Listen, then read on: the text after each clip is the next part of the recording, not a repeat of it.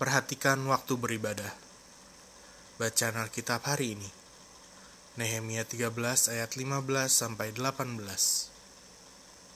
Pada masa itu kulihat di Yehuda orang-orang mengirik memeras anggur pada hari Sabat. Pula orang-orang yang membawa berkas-berkas gandum dan memuatnya di atas keledai. Juga anggur, buah anggur dan buah ara, dan pelbagai muatan yang mereka bawa ke Yerusalem pada hari Sabat. Aku memperingatkan mereka ketika mereka menjual bahan-bahan makanan. Juga orang Tirus yang tinggal di situ membawa ikan dan pelbagai barang dagangan dan menjual itu kepada orang-orang Yehuda pada hari Sabat, bahkan di Yerusalem. Lalu aku menyesali pemuka-pemuka orang Yehuda. Kataku kepada mereka, Kejahatan apa yang kamu lakukan ini dengan melanggar kekudusan hari Sabat?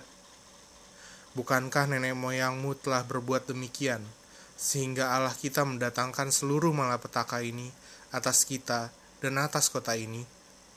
Apakah kamu bermaksud memperbesar murka yang menimpa Israel dengan melanggar kekudusan hari Sabat? Ayat hafalan Ibrani 10 ayat 25 Janganlah kita menjauhkan diri dari pertemuan-pertemuan ibadah kita, seperti dibiasakan oleh beberapa orang. Tetapi, marilah kita saling menasihati, dan semakin giat melakukannya menjelang hari Tuhan yang mendekat. Renungan Inspirasi Kita tidak bisa memungkiri bahwa pandemi telah melemahkan koneksi gereja. Dalam salah satu berita yang dimuat National Public Radio di Amerika Serikat, Pew Research Center, dan Public Religion Research Institute menemukan bahwa lebih dari sepertiga orang-orang yang sebelumnya menghadiri gereja secara teratur, ketika pandemi mereka tidak pernah melakukan kebaktian online. Kita perlu berhati-hati, sebab berkurangnya waktu yang kita berikan untuk beribadah adalah tanda kemunduran rohani. Di dalam bacaan Alkitab kita hari ini, kita melihat bahwa banyak orang yang berhenti mempraktikkan hari Sabat pada mulanya, hari Sabat dimaksudkan sebagai waktu beristirahat, di mana orang Israel dapat berfokus kepada Tuhan, daripada pekerjaan-pekerjaan dan hal lainnya. Namun di satu titik, banyak orang malah berkompromi dengan waktu ibadah mereka. Mereka malah mengirik, memeras anggur, membawa berkas-berkas gandum, dan memuatkannya di atas keledai. Juga buah anggur, buah ara, dan muatan lainnya ke Yerusalem Alih-alih fokus beribadah kepada Tuhan, mereka malah berjual beli dan fokus pada pekerjaan mereka. Mungkin kita pun memiliki banyak alasan, lalu kita mencoba merasionalisasikannya. Jika kita tidak berjualan, kita akan kehilangan uang dan pelanggan. Jika kita tidak bekerja, kita tidak bisa membayar tagihan. Tapi ini tidak bisa membenarkan alasan kita mengurangi bahkan mengabaikan waktu ibadah kita kepada Tuhan. Kita memiliki banyak jenis alasan yang dapat menghalangi kita beribadah, menghalangi kita membaca Alkitab, atau menghalangi pelayanan kita. Hati-hati, ini adalah tanda kemunduran rohani.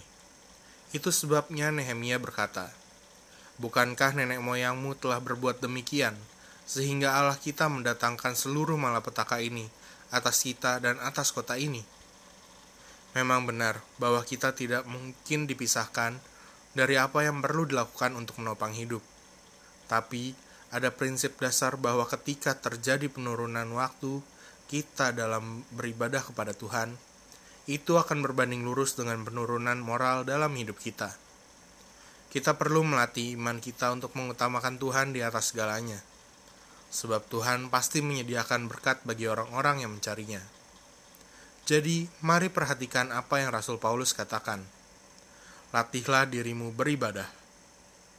Kita harus melatih dan mendisiplinkan diri kita bertumbuh dalam hubungan dengan Tuhan secara konsisten. Sebab ibadah itu berguna dalam segala hal dan mengandung janji untuk hidup saat ini maupun untuk hidup yang akan datang. Yang harus dilakukan Jangan lalaikan waktu beribadah dengan Tuhan. Jika waktunya beribadah, fokuslah beribadah. Refleksi diri. Pertama, apa hal-hal yang membuat Anda melalaikan ibadah kepada Tuhan? Gue ulangi, apa hal-hal yang membuat Anda melalaikan ibadah kepada Tuhan?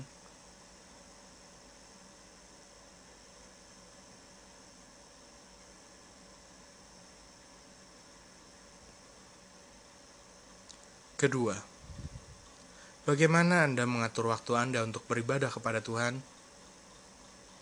Gue ulangi, bagaimana Anda mengatur waktu Anda untuk beribadah kepada Tuhan?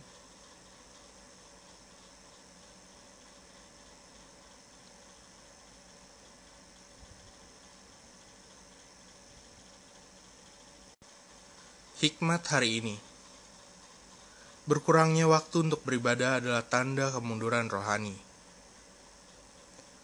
Pokok doa Tuhan Yesus, ampuni aku yang melalaikan waktu beribadah kepadamu.